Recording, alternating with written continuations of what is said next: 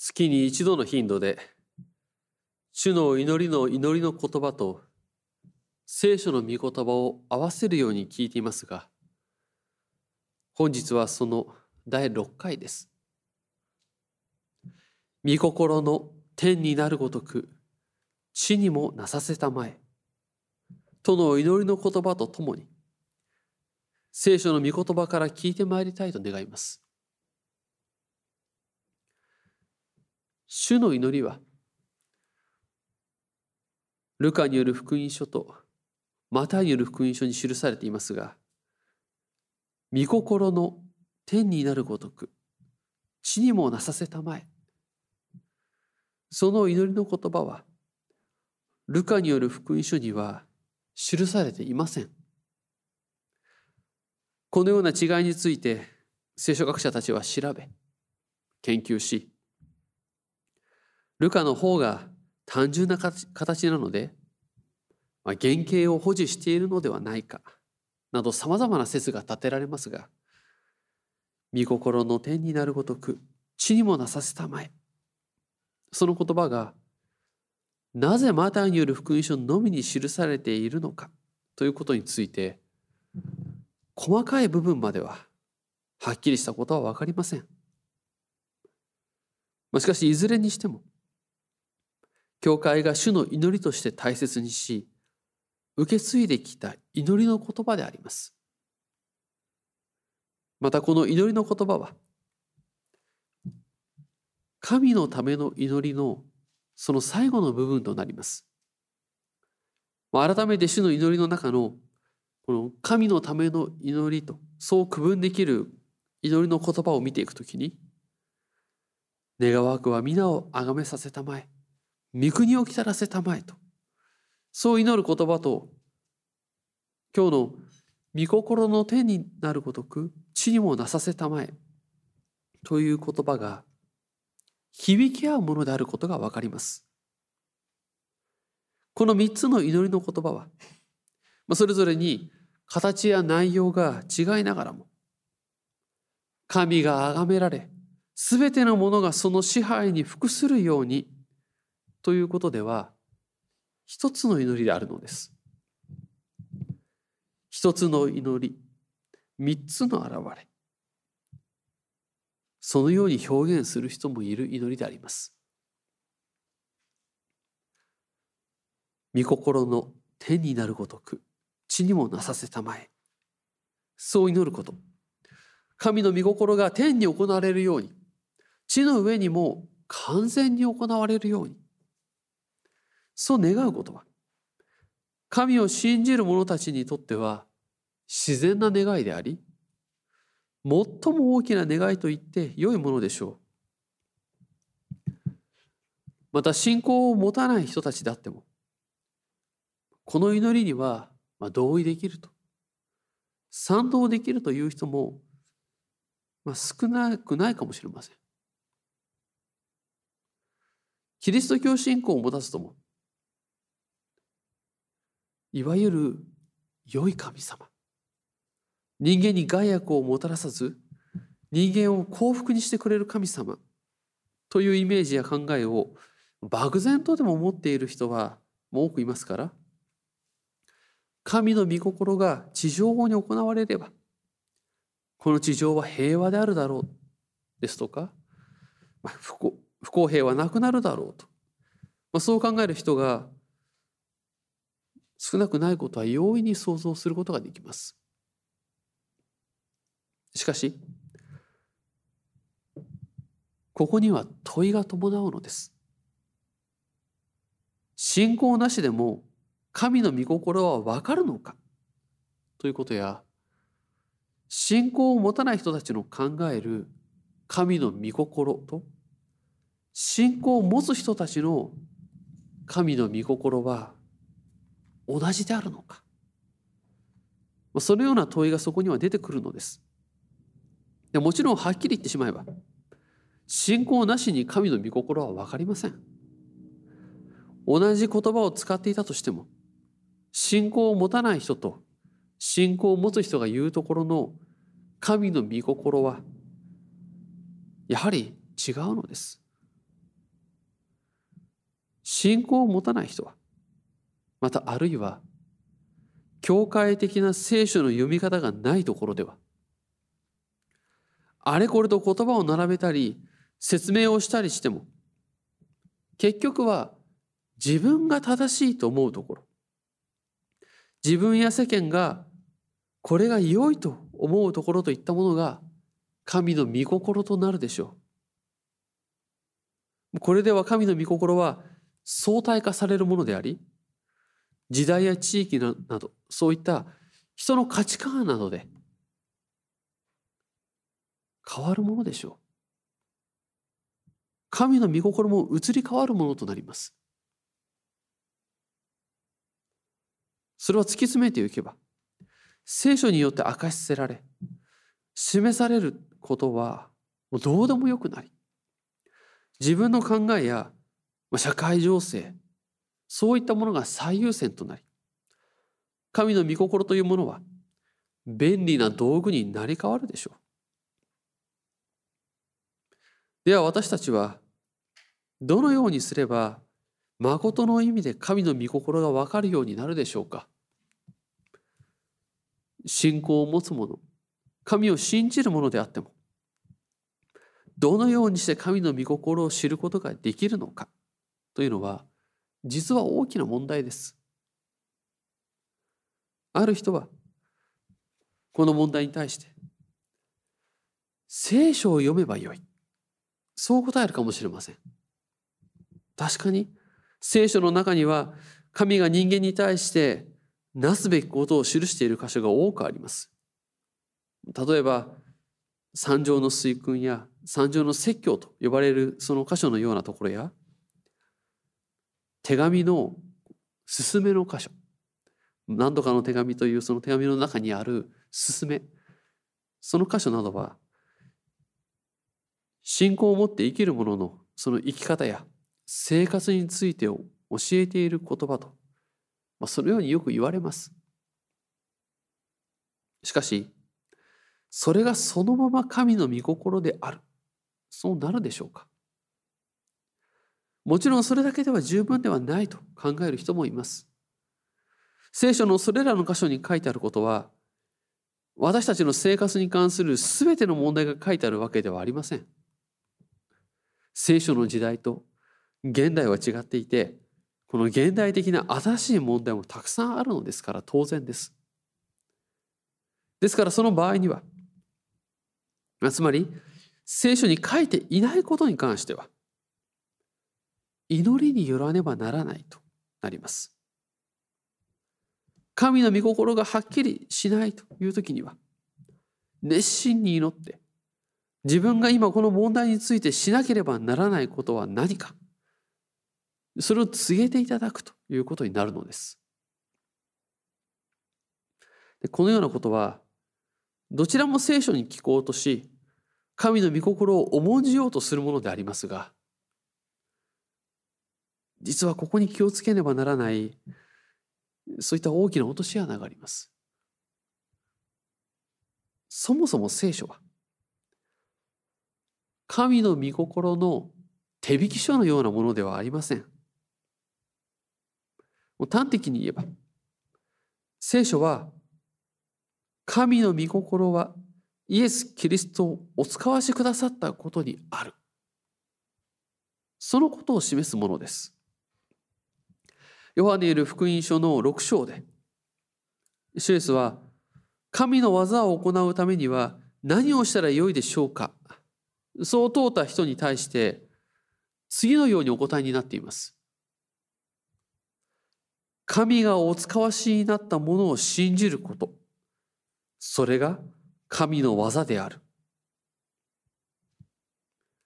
神がお使わしになったものを信じること。それが神の技である。神の御心を知るという時に一番大切なことがここに示されているのです。これは祈りも同じであります。祈りをしてその時行うべき具体的なことがいつでも明らかに示されるとは限りません。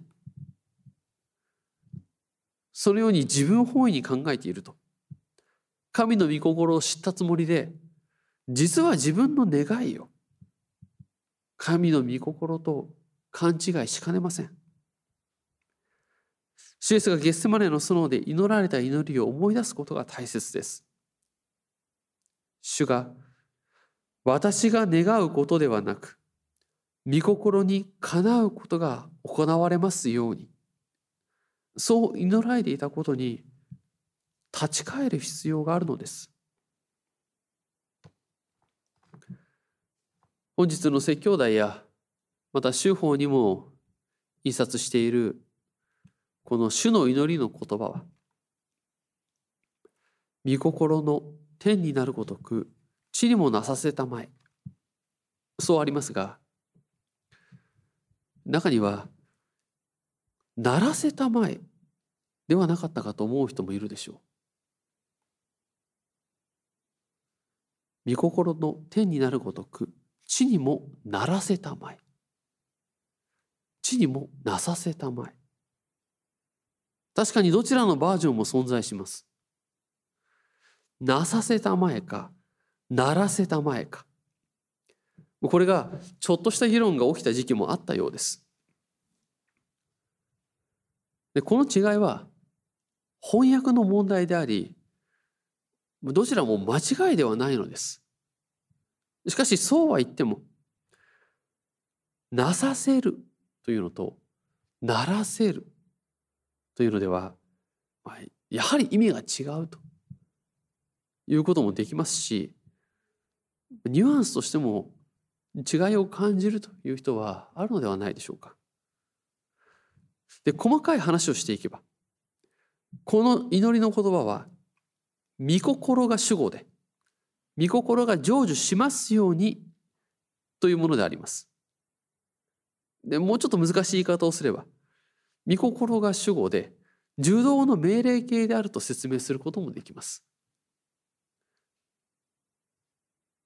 ですから御心がなりますようにというのが、まあ、原文の意味や形に近いと言えるかもしれません。まあ、しかしそうは言いましても言葉というのは特に翻訳の場合は意味が原文に沿っているかということと同時に日本語として整っているかということも大切です。そしてこの主の祈りに関しては礼拝の中で祈る言葉として整えられているかということが重要なことです。でこれは主の祈りに限らず聖書や賛美歌の翻訳やそういった言葉にも言えることです。分かりやすさを意識しすぎたがゆえに神の見舞いでの礼拝にふさわしいか疑問となるような言葉になってしまったら本末転倒です。その意味では教会の礼拝は分かりにくい言葉が多いと礼拝は敷居が高いなどという声によって誰にでも分かりやすい礼拝や敷居の低い礼拝ということを目指し礼拝の中での言葉を平易にすることが本当に良いことかは丁寧に吟味する必要があるでしょう。誰のための何のための礼拝なのか？ということやこの礼拝というものは性別されたものであるのにそこに日常使いのもの性別されていないものを持ち込んでよいのか？ということ。またその礼拝が教会や信仰の筋から外れていないか？というようなことを再確認することが大切であります。主の祈りの言葉に戻りますがそこで祈られる大切なことは御心が行われるということです。そしてそれは私たちが御心を行いますというのとは違うということです。もちろん神の御心は私たち人間を通して行われるものでもありますから。その意味では私たちが神の御心を行うという側面もあります。しかしそれは私たちが何か良いことをするというのではありません。どこまでも神のお望みになるようにそのようになりますようにということです。ですから御心をなさせたまえというのは神を御心を行ってくださいということと御心を行わせてくださいということ。そのどちらの意味も持つものなのです。そしていずれにしても御心を行う力は神にあるのです。でこれは言い換えれば御心を行う力は人間にはないということです。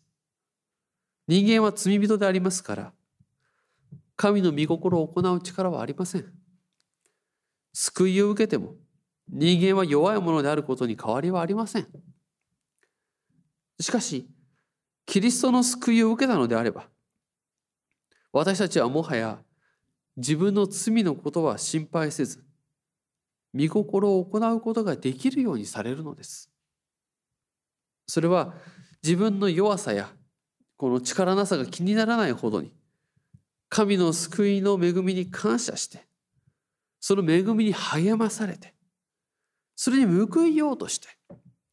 御心を行おうとするものであります。救いによって神のものとされたのですからただ神のことを考えて生きていくことができるようにされるのです。神を愛し神のために神の御心の通りに生きようとするということになるのです。だからこそ何もかもご希望の通りになりますように。そのご希望の通りにこの私が生きることができますように。そう祈るのであります。御心ということについて見てきましたがあれこれと小難しい話をせずとも祈りの言葉として御心が天において成就されますようにというのは当たり前のこととして、まあ、素直に受け止める人もいるでしょう。確かに改めて考えることをしなければ私たちは御心の天になることを口にもなさせたまえとそう祈りをするときに御心というものについてわざわざ語らずとも知っているような記載しているのではないかと思うのです。信仰を持っていても多くの場合は神は正しい方でその神の御心であればそれは正しいこと良いことだろうとそのように考えると思うのです。聖書を見てもフィリピンの信徒の手紙4章では次のように書いてあります。すべて真実なこと、すべて気高いこと、すべて正しいこと、すべて清いこと、すべて愛すべきこと、すべて名誉なことを、また徳や賞賛に値することがあれば、それを心に留めなさい。まあ、このように書いてある。でしかしながら、それは良いことであれば何でも良いというものでもありません。シュエスがゲッセマネの園で私が願うことではなく御心にかなうことが行われますようにそう祈られた時には神の御心は単なる良いことではなくシュエスが十字架にかかり世のために死なれること人間の罪の身代わりになることでありました。主はもちろんそのことを分かっておられ、ご自分の願いではなく、御心に従われたのであります。だからこそ、神の御心は、その中心になることは、神が世を愛して、御子を罪ある人間のために十字架につけたことになる。そう言えるのです。これはヨハネによる福音書の3章、あの有名な御言葉に示されている通りです。神はその独り子をお与えになったほどに世を愛された。独り子を信じる者が一人も滅びないで永遠の命を得るためである。これを見落としてしまうと、御心を考えると言っても、単に人のためになること、世の役に立つこと、その程度のことになってしまうでしょう。そうなれば、その祈りは何も信仰を持ってなければならないというものではありません。信仰の必要がなくなります。キリストの十字架と復活も、それゆえの罪の許しと救いも、そこには必要ないでしょう。人間は良いことをしようと思っても、なかなかできるものではありません。それを教えられても実行することができません。皆で力を合わせようとしても、すぐに争うものです。この人間というものが、この世が、地上が、神に背いていることが示されます。主イエスの十字架によって神の御心は何よりも人間を救うということであると示されますけれども、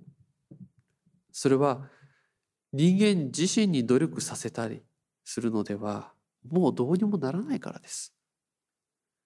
人間は自分の努力のようなものによって自らを救うことはできないのです。神はキリストを通して私たちをご自分と和解させ、また和解のために奉仕する任務を私たちにお授けになりました。そうコリントの信徒への手紙2に書いてあるのは、まさにこのことを指しています。人間はただ悪くなったというのではないのです。罪を犯すというのは神に背いていることであります。ですからそれは清めるとか直すとかいうようなものではなく全く新しくならねばならないのです。救われるというのはあるいは和解させられるというのはこれまでの延長線上ではないのです。これまでの続きであるというのではない。全く新しいものとされるということであります。でもう少し丁寧に言葉を重ねるのであれば、人間が新しくなるために必要なことは、人間自身やその世界の状態というものが良くなるというのではありません。それが条件ではないんです。人間が新しくなるためには神に対して背いていることが全く変えられなくてはならないのです。それには罪が許されて神に背いている者が神と和解することが必要なのです。それがただ一つの道であります。これが新しくなるということなのです。コリントの信徒の手紙2で、だからキリストと結ばれる人は誰でも新しく創造されたものなのです。そう言われていることは、もうこのことを指しています。神と和解するというと、何か人間が新しい決心をして、これからはもう神に背かないようにしようと。もうそういう決意をすることのように思えるかもしれません。しかしそうではないのです。人間の方が神に背いて罪を犯しているのですから、神との和解は人間の側からできるというものではありません。それは神が背いた人間を許してくださるという他にはないのです。背き続けた人間に対して、神は何度かして神に立ち返らせようとされる。迷い出た羊を探し求める羊飼いのような熱心な愛を持って人間を救おうとされるのです。そのために、主イエスを十字架にかけ、復活させられたのです。ここに神の御心がはっきりと表されています。それは、ただ人間に良いことをさせようというのとは全く違うことです。人間を救うということであるのです。神はすべてのことを御心のままに行われています。小さな鳥さえも神がお忘れになることはありません。それならば、御心の天になること口にもなさせたまえということ。御心が地にも行われるというのは、そのような信仰を皆が持つようになって、あらゆることにおいて神の支配に心から従うこととなってくるでしょう。そしてそれは私たちが罪許されて新たに生まれるものとされ神に背くことがなくならなければできることではないのです。だからこそこの罪の許し神との和解新たに生まれることについても同じように神の御心が行われますようにそう祈るほかないのです。神の御心が行われますように。神がなさってくださるように。私たち人間がその救いに生きることができますようにと。祈るほかありません。主の祈りは、